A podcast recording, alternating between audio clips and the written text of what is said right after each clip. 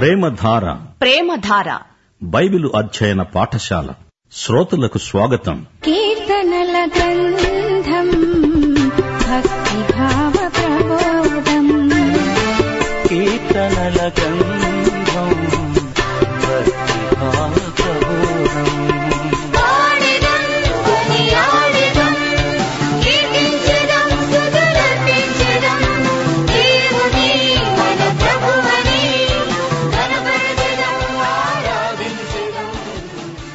ప్రియ సోదరీ సోదరులారా, ఈ రోజున మనం కీర్తనల గ్రంథంలో 108 కీర్తనతో పాఠం ప్రారంభించుకోబోతున్నాము.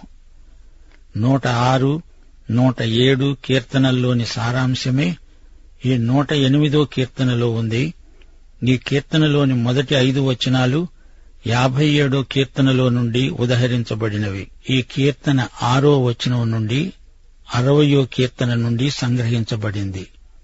అందుచేత ఈ కీర్తన సారాంశం క్లుప్తంగా చెబుతాము, వినండి. దావీదు ప్రార్థన.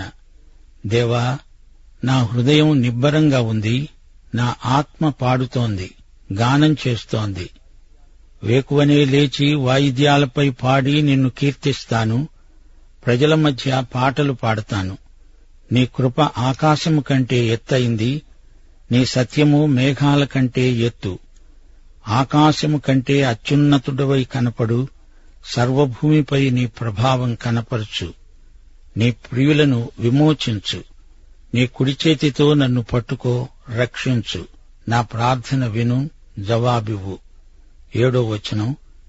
తన పరిశుద్ధత తోడు అని దేవుడు మాట ఇచ్చాడు. నేను ప్రహర్షిస్తాను, శకెమును పంచిపెడతాను, సుక్కోతులోయను కొలిపిస్తాను. దేవుని వాక్కు పరిశుద్ధం, దేవుడు పరిశుద్ధుడు.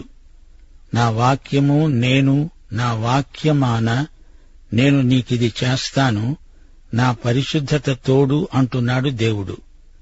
దేవుడు తన వాక్యాన్నే జవదాటితే ఇంకేమైనా ఉందా? అలా ఎన్నటికీ జరగదు. అన్నీ ఆయనవే, అంతా ఆయనదే. గిలాదు మనష్షే ప్రాంతాలు ఆయనవే. ఎఫ్రాయిము ఆయనకు శిరస్త్రాణం, యూదా రాజదండం. 9వ వచనం. మోయాబు నేను కాళ్లు కడుక్కునే పళ్ళెం, ఎదోము మీదికి నా చెప్పు విసిరివేస్తాను. ఫిలిష్తీయను బట్టి జయోత్సవం చేసుకున్నాను. మోయాబు తూర్పున ఉంది, ఎదోము దక్షిణాన ఉంది, ఫిలిష్తీయ పడమటి దిక్కున ఉంది. వారు శత్రువులు, ఎందుకనగా వారు ఇశ్రాయేలు జాతిని, వారి దేవుణ్ణి నిరసించారు, గర్హించారు, ధిక్కరించారు. కాని దేవునికి వారు లోబడక తప్పదు. దేవునిదే జయోత్సవం, యుద్ధం దేవునిదే. కోటగల పట్టణములలోనికి, ఎదోములోనికి ఎవడు నన్ను తీసుకువెళ్తాడు? దేవా, నీవు లేకపోతే మాకేది దిక్కు? మా సేనలతో కూడా నీవు బయలుదేరిరా. మనుష్యుల సహాయము వ్యర్థం, శత్రువులను జయించడానికి మాకు సహాయము దయచెయ్యి. దేవుడు తోడై ఉండకపోతే విజయం కలగటం అసాధ్యం. 13వ వచనం. దేవుని వలన మేము శూరకార్యాలు జరిగిస్తాము, మా శత్రువులను అణగదొక్కేవాడు ఆయనే. దావీదు ప్రార్థన దేనికోసం? ఆపద నుండి తప్పించమనే కాదు, దావీదు విజయం కోసం ప్రార్థించాడు. మన దేవుడు కేవలం ఆపద మొక్కుల దేవుడు మాత్రమేనా? దేవుడు మనకు అంతకు మించి చేయగలడు. అత్యధిక విజయం మనకు ప్రసాదిస్తాడు. మనం ఆపదలో ఉన్నప్పుడు దేవుడు మహాశక్తిని, సామర్థ్యాన్ని వెల్లడి చేయటానికి మనకు ఘన విజయం ప్రసాదిస్తాడు. ఈ విధంగా అన్యుల మధ్య దేవుని నామము మహిమపరచబడుతుంది. దేవునికి స్తోత్రం. ప్రవచన రీతిగా ఈ కీర్తన ఇశ్రాయేలు శేషిత జనాంగం చేయబోయే ప్రార్థన, స్తుతి. ఇప్పుడు 109 కీర్తన వినండి. నా స్తుతికి కారణభూతుడవైన దేవా, మౌనముగా ఉండకు. నన్ను చెరపాలని భక్తిహీనులు కపటము గల తమ నోరు తెరిచారు. వారు నా మీద అబద్ధాలు చెప్పుకుంటున్నారు, నన్ను చుట్టుకొని నా మీద ద్వేషపు మాటలు పలుకుతున్నారు. నిర్నిమిత్తముగా నాతో పోరాడుతున్నారు. నేను చూపిన ప్రేమకు ప్రతిగా వారు నా మీద పగపట్టారు. అయితే నేను మానకుండా ప్రార్థన చేస్తున్నాను. దావీదు మీద ఎన్నో అబద్ధపు అభియోగాలు మోపబడ్డాయి. యేసు ప్రభువుకు వ్యతిరేకంగా ఆ తరువాత అబద్ధ సాక్ష్యాలు పలికించారు. అపొస్తలుల కార్యములు 1వ అధ్యాయం 20వ వచనంలో ఇస్కరియోతు యూదా మరణానికి 109వ కీర్తన 8వ వచనం ప్రవచనంగా ఉదహరించబడింది. వాని జీవిత దినములు కొద్దివగునుగాక, వాని ఉద్యోగమును వేరొకడు తీసుకొనుగాక. దావీదును గురించి కొందరు ఎన్నెన్నో అపనిందలు ప్రచారం చేశారు. అయితే దావీదు వారిని ప్రేమించి వారి కోసం ప్రార్థించాడు.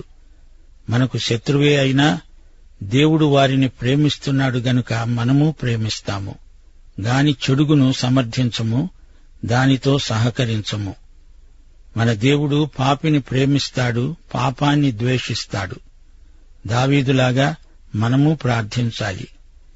యేసు ప్రభువు మనస్సు మనము కలిగి ఉందాము. 109వ కీర్తన 6వ వచనము నుండి 20వ వచనం వరకు శత్రు సంహారం కోసం దావీదు ప్రార్థిస్తున్నాడు. శ్రోతలు, ఈ ప్రార్థనలను అపార్థం చేసుకోకండి. దావీదు శత్రు సంహార వ్యవహారమంతా తన చేతిలోకి తీసుకోకుండా అదంతా దేవుని చేతికే అప్పగిస్తున్నాడు. పగ తీర్చటం ఆయన పని గదా. భక్తిహీనులే వారి అధికారులు. అపవాది శత్రువుకు కుడి ప్రక్కన ఉంటాడు. శత్రువే దోషి అని తీర్పు తీర్చబడాలి. వాని ప్రార్థనే పాపం. వాడు అల్పాయుష్కుడు. వాని బిడ్డలు అనాథలవుతారు. వాని భార్య విధవరాలవుతుంది. వాని బిడ్డలు బిచ్చమెత్తుతారు.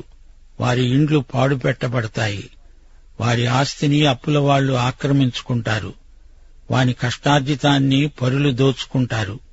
వారికి కృప లభించదు. వారి వంశం నిర్మూలమవుతుంది. వచ్చే తరంలో వాని పేరు మాసిపోతుంది. వారి పితరుల దోషం కూడా యెహోవా జ్ఞాపకముంచుకుంటాడు. వారి పాపాలన్నీ దేవుని తీర్పులోకి వస్తాయి. శత్రువుకు కృప అనేది తెలీదు. అతడు క్రూరుడు. అతడు శపిస్తాడు. ఆ శాపం అతనికే తగిలింది. దీవెన అంటే ఏమిటో ఎరగడు. అందుకే దీవెన అతనికి దూరమైంది. శాపమే అతని ఉత్తరీయం. శాపమే వాడు తాగే నీరు. శాపం వాని ఎముకకెక్కిన తైలం. శాపమే అతని వస్త్రం నడికట్టు. శాపం అతణ్ణి వదలదు. ఇది యెహోవా శత్రువులకు చేసే ప్రతీకారం. 21వ వచనం, యెహోవా ప్రభు, నీ నామమును బట్టి నాకు సహాయం చెయ్యి. నీ కృప ఉత్తమమైనది గనుక నన్ను విడిపించు. శ్రోతలు వింటున్నారా? నామము అంటే అది ఒట్టి పేరే అనుకోకండి. నామము అంటే ఆయన మహిమ, సౌశీల్యం, ప్రఖ్యాతి, ప్రభావం, శక్తి, వ్యక్తిత్వం అన్నీ నామమందు ఇమిడి ఉన్నాయి. చెడ్డ క్రియలు సౌశీల్యాన్ని కలుషితం చేస్తాయి. పేరు చెడగొడతాయి. అపకీర్తి, అవమానము, సిగ్గు కలిగిస్తాయి. మన ప్రవర్తనను బట్టి ప్రజలు మెచ్చుకుంటారు లేదా అపహాస్యం చేస్తారు. గనుక అన్యుల మధ్య దేవుని నామము దూషించబడకుండా మనం జీవించాలి. 22వ వచనం నుండి దావీదు దీనాలాపములు వినండి. యెహోవా నా ప్రభు, నేను దీనదరిద్రుణ్ణి, సాగిపోయిన నీడను, మిడతలాంటివాణ్ణి.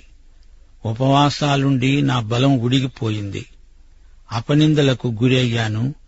నీవే నా సహాయకుడవని వారందరూ తెలుసుకోవాలి. నన్ను నీ కృపను బట్టి రక్షించు. వారు శపిస్తారు, గాని నీవు రక్షిస్తావు. వారికి అవమానం, నీ సేవకునికి సంతోషం. దరిద్రుని ప్రాణం రక్షించడానికి యెహోవా నీవు అతని కుడివైపు నిలుస్తావు. శ్రోతలు, 109వ కీర్తన ఇస్కరియోతు యూదా కీర్తన. శత్రువు అన్న చోట ఇస్కరియోతు యూదా అనే పేరు పెట్టి చదివితే అర్థమవుతుంది. మత్తయి శుభవార్త 26వ అధ్యాయం 24వ వచనం, మనుష్య కుమారుణ్ణి గురించి వ్రాయబడిన ప్రకారం ఆయన వెళ్తున్నాడు. గాని ఎవని చేత మనుష్య కుమారుడు అప్పగించబడుతున్నాడో ఆ మనుష్యునికి శ్రమ. ఆ మనుష్యుడు పుట్టి ఉండని ఎడల వానికి మేలు. సరే, ఇప్పుడు 110వ కీర్తన వినండి. ప్రభువు నా ప్రభువుతో సెలవిచ్చిన వాక్కు, నేను నీ శత్రువులను నీ పాదములకు పీఠముగా చేసే వరకు నా కుడిపార్శ్వమున కూర్చో. యెహోవా నీ పరిపాలన దండమును సీయోనులో నుండి సాగచేస్తున్నాడు. నీ శత్రువుల మధ్యను నీవు పరిపాలన చెయ్యి. యుద్ధ సన్నాహ దినాన నీ ప్రజలు ఇష్టపూర్వకముగా వస్తారు. నీ యువకులలో శ్రేష్ఠులు పరిశుద్ధాలంకృతులై మంచువలె అరుణోదయ గర్భములో నుండి నీ యొద్దకు వస్తారు. మెల్కీసెదెకు క్రమము చొప్పున నీవు నిరంతరము యాజకుడవై ఉంటావని యెహోవా ప్రమాణం చేశాడు. ఆయన మాట తప్పనివాడు. ప్రభువు నీ కుడిపార్శ్వమందుండి తన కోపదినమున రాజులను నలగగొడతాడు. అన్యజనులకు ఆయన తీర్పు తీరుస్తాడు. దేశం శవాలతో నిండి ఉంటుంది. విశాల దేశం మీది ప్రధానిని ఆయన నలగొడతాడు.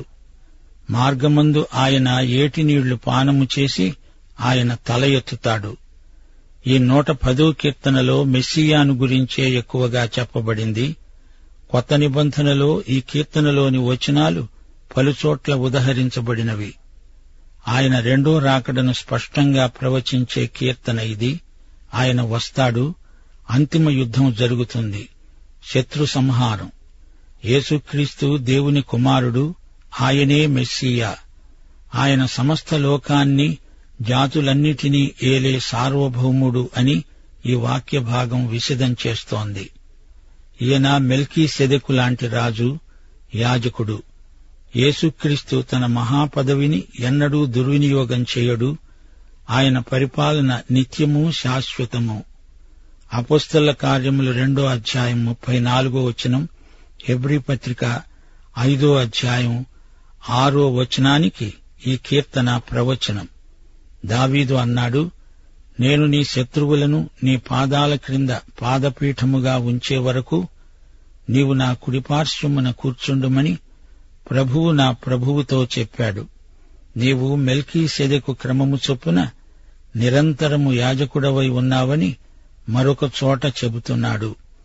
ఈ కొత్త నిబంధన వచనాలు 110 కీర్తన నుండి సంగ్రహించబడినవే. యేసు దావీదు కుమారుడు అని పరిసయ్యులంటున్నారు. అప్పుడు యేసు వారిని అడిగిన ప్రశ్న, మరి దావీదు ఆయనను ప్రభువు అంటాడేమిటి అంటూ 110 కీర్తన నుండి ఈ వచనాన్ని పేర్కొన్నాడు. యేసు కన్యక కన్న కుమారుడు. దావీదు కుమారుడే దావీదుకు ప్రభువు. యేసు మానవుడు. యేసు దేవుడు కూడా. ఆయన ఏటి నీళ్లు పానము చేశాడు. ఆయన తాగింది శ్రమజలం. ప్రియశ్రోతలు, ఇప్పుడు 111 కీర్తన వినండి. 111 నుండి 118 కీర్తన వరకు హల్లెలూయా కీర్తనలు. హల్లెలూయా అనే నినాదానికి అర్థం దేవునికి స్తోత్రం చెప్పండి. ఈ కీర్తనల్లోని హల్లెలూయా అనే మహానినాదం ప్రజలను ఎంతో ఉత్సాహపరిచింది. వారిలో గొప్ప ఆశాభావాన్ని ప్రకల్పన చేసింది. హల్లెలూయా అనే నినాదం మనకు ఎంతో అర్థవంతమై జయధ్వానంగా మనందరికీ ఉత్సాహం కలిగిస్తుంది. దేవుడు ఎంతో మంచివాడు. ఆయన చేసేదంతా మంచే. దేవుణ్ణి మహిమపరిచే వారికే దివ్య జ్ఞానం ప్రాప్తిస్తుంది.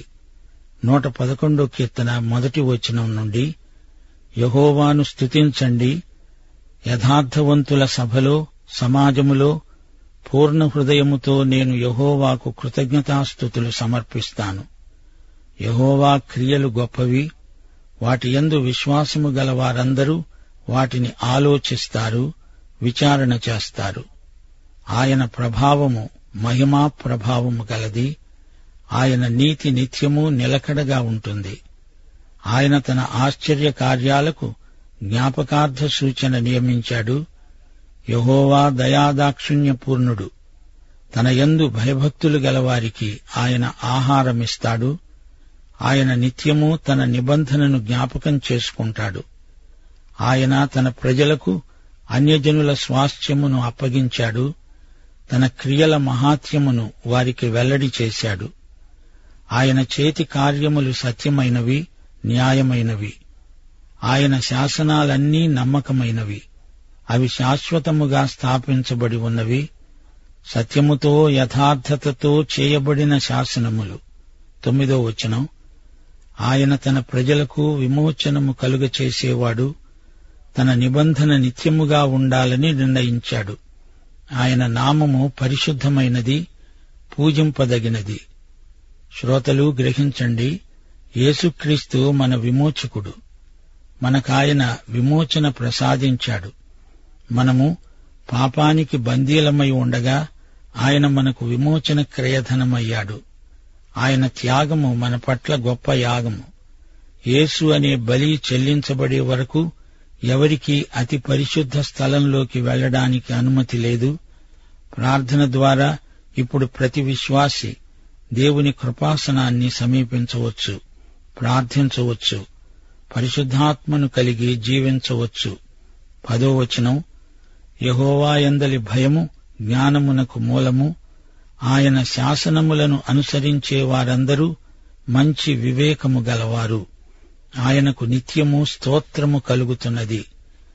దేవుని యందలి భయభక్తుల వల్ల జ్ఞానం ప్రాప్తిస్తుంది. సామెతలు 1 అధ్యాయం 7 నుండి 9వ వచనం వరకు. యెహోవాయందు భయభక్తులు కలిగి ఉండడం తెలివికి మూలం. మూర్ఖులు జ్ఞానమును ఉపదేశమును తిరస్కరిస్తారు. నా కుమారుడా, నీ తండ్రి ఉపదేశాన్ని ఆలకించు, నీ తల్లి చెప్పే బోధను తోసివేయకు. అవి నీ తలకు సొగసైన మాలిక, అవే నీ కంఠానికి హారమాల. చదువు అనుభవము ఉంటే చాలు అని ఆధునికులు అనుకుంటున్నారు. దేవుడే జ్ఞానానికి మూలమని గుర్తించకపోతే తెలివైన తీర్మానాలు చేయడానికి ఆధారముండదు. అప్పుడు లోపాలు, అవివేకపు తీర్మానాలు, ప్రణాళికలు మనిషిని నానా అగసాట్లకు గురిచేయడం తథ్యం.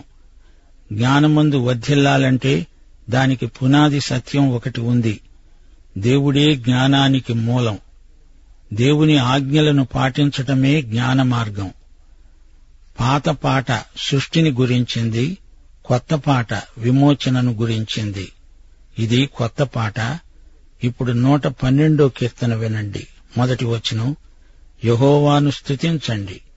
యెహోవాయందు భయభక్తులు గలవాడు, ఆయన ఆజ్ఞలను బట్టి అధికముగా ఆనందించేవాడు ధన్యుడు. ఆయనను నమ్మిన వారికి ఘనత, అభివృద్ధి, క్షేమము, స్వేచ్ఛ, నిర్భీతి మొదలైన ఆశీర్వాదాలన్నీ సంక్రమిస్తాయి. అదే మనకు ఆనందం.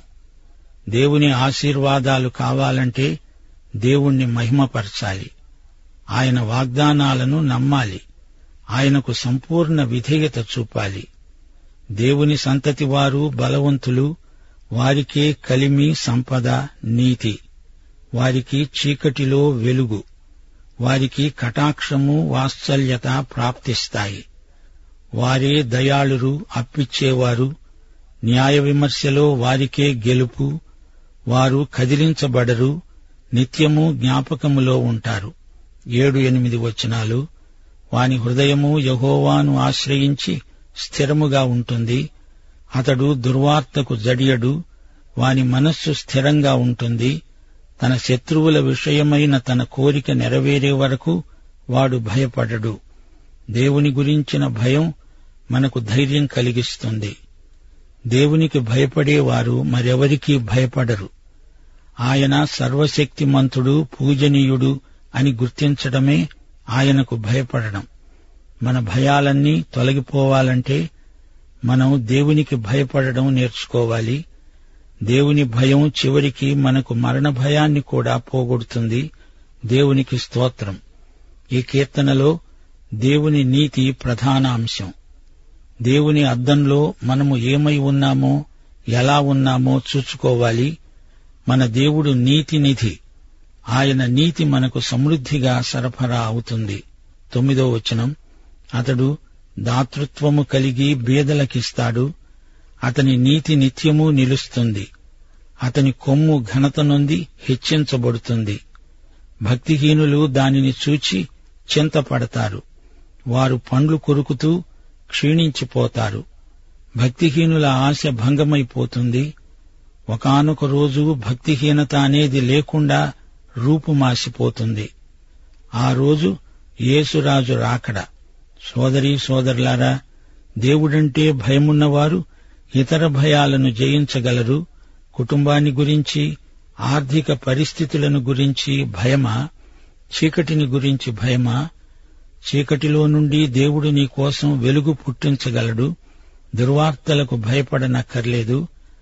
రోమాపత్రిక 8వ అధ్యాయం 28వ వచనాన్ని నీ హృదయంలో భద్రం చేసుకో. దేవుణ్ణి ప్రేమించేవారికి, ఆయన సంకల్పము చొప్పున పిలువబడిన వారికి సమస్తము వారి మేలుకే సమకూడి జరుగునని ఎరుగుదుము.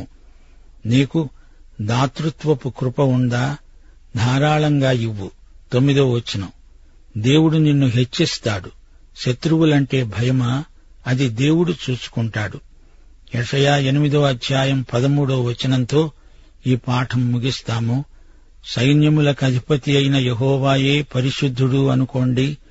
మీరు భయపడవలసిన వాడు ఆయనే. ఆయన కోసమే దిగులు పడాలి. అప్పుడాయన మీకు పరిశుద్ధ స్థలముగా ఉంటాడు. పాఠం సమాప్తం. యేసుక్రీస్తు వారి కృప, యెహోవా ప్రేమ, పరిశుద్ధాత్మ సహవాసము మనకు సదాకాలము తోడై ఉండునుగాక. ఆమేన్.